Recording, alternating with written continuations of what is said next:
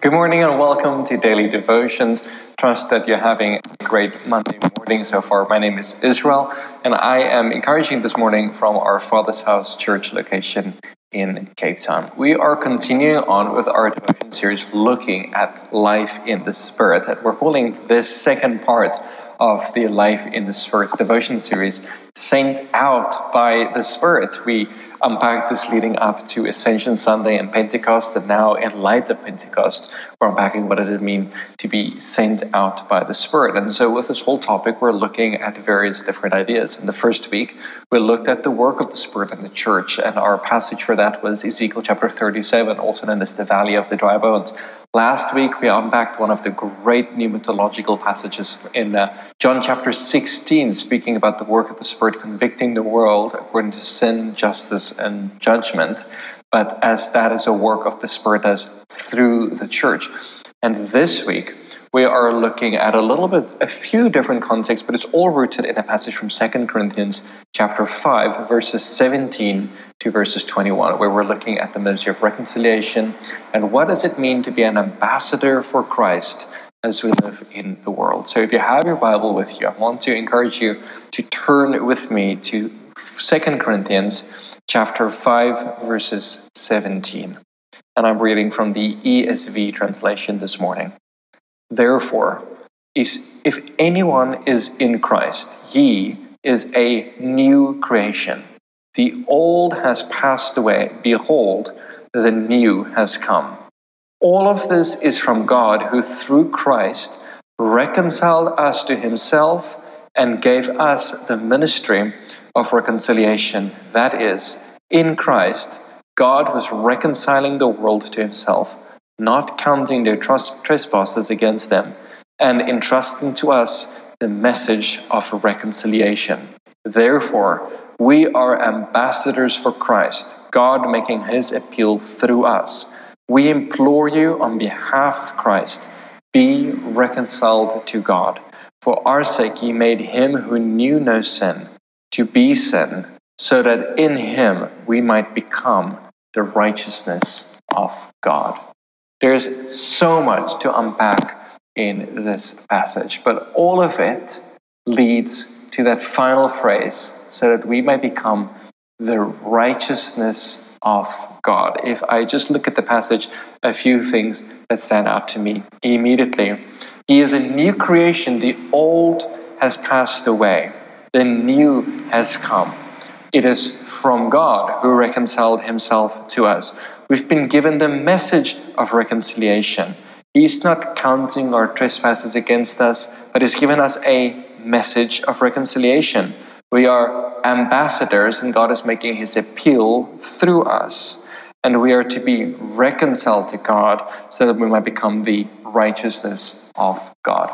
Yesterday, at our location here in Cape Town, we unpacked the Beatitudes, but we focused specifically on verse 5. It said, Blessed are those who hunger and thirst for righteousness, for they will be filled.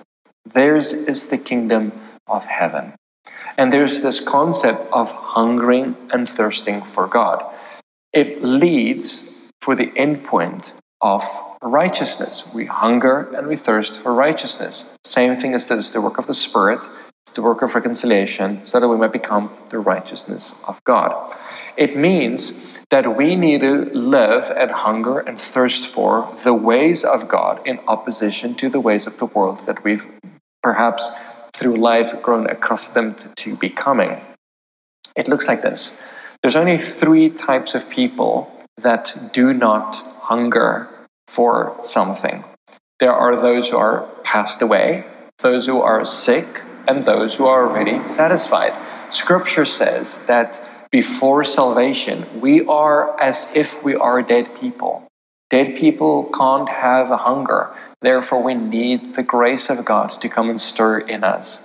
The second group of people is the people that are sick. Sick people don't always hunger very well. We need the healing grace of God to come and revitalize our being to restore our being so that our hunger too may be restored. And the third group of people is what I want to look at today is the, is the people that are already satisfied.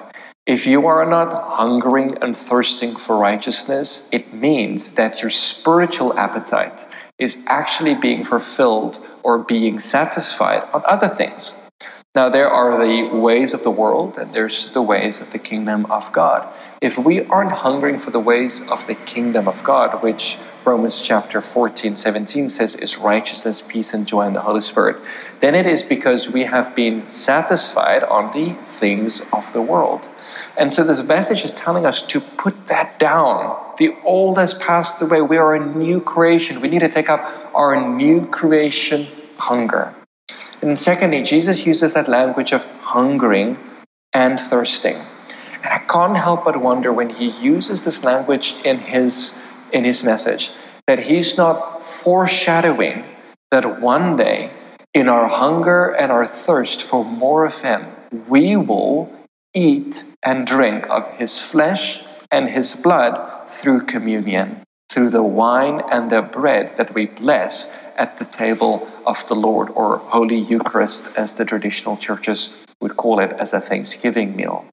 You see, Paul writes for us in 1 Corinthians chapter 10. He says that when we partake of the body and the blood, we participate in the body of Christ. It means that we participate in the righteousness of God because Christ is righteous. We can never be righteous in our own being in our own accord.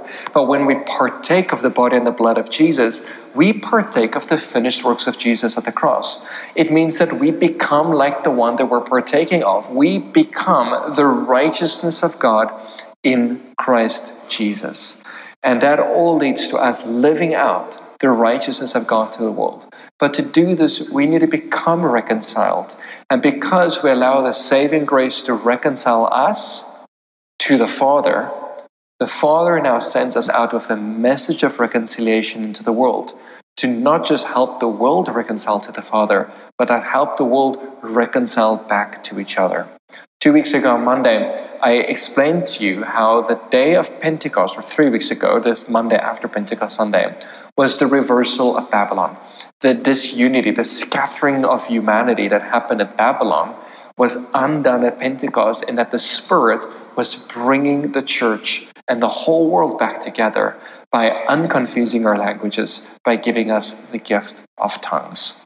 Now, reconciliation or the ministry of unity is an incredibly important teaching the church needs to learn. Jesus' last prayer, the high, the high priest's prayer before he was betrayed, in John chapter 17, Jesus is sweating blood, is crying, he's crying to God and saying, If there's any way to let this cup be taken from me, but not my will, your will be done. One of the last things he prays is, Father, help them to be one so that the world may believe. The unity of the faith was so important to Jesus that it was one of the last things of his mind before he had to go endure the trials and eventual suffering of Calvary. Help them to be one so that the world may believe. Fast forward a little bit to the writings of the Apostle Paul back to 1 Corinthians chapter 10 the Apostle Paul uses this language. And this language is proclaimed at every Eucharist service in the traditional services. The priest will lift the bread up, break the bread, and echo the words of the Apostle Paul Though we are many, we are one body because we all partake of the one bread. That is the ministry of reconciliation. We come to the Lord's table together, reconciled to God with the message of reconciliation, reconciling towards each other by the grace of God, by the work of God, and the empowerment of the Holy Spirit. Amen. And we pray. Holy Spirit, thank you so much for the gift of the ministry of reconciliation. Thank you that you've given us the message of reconciliation. Father, if there's anyone that perhaps we in our own beings, in our own lives, in our own families even, maybe are struggling to be reconciled of someone, Holy Spirit, will you come and knit our hearts together and help us forward into a path of unity and restoration. We love you and we are thankful for you. Be with us this day and always. In Jesus' name we pray. Amen. Thank you so much for tuning in with us this morning. We're going to see you again tomorrow morning at 7 a.m. Have a blessed Monday.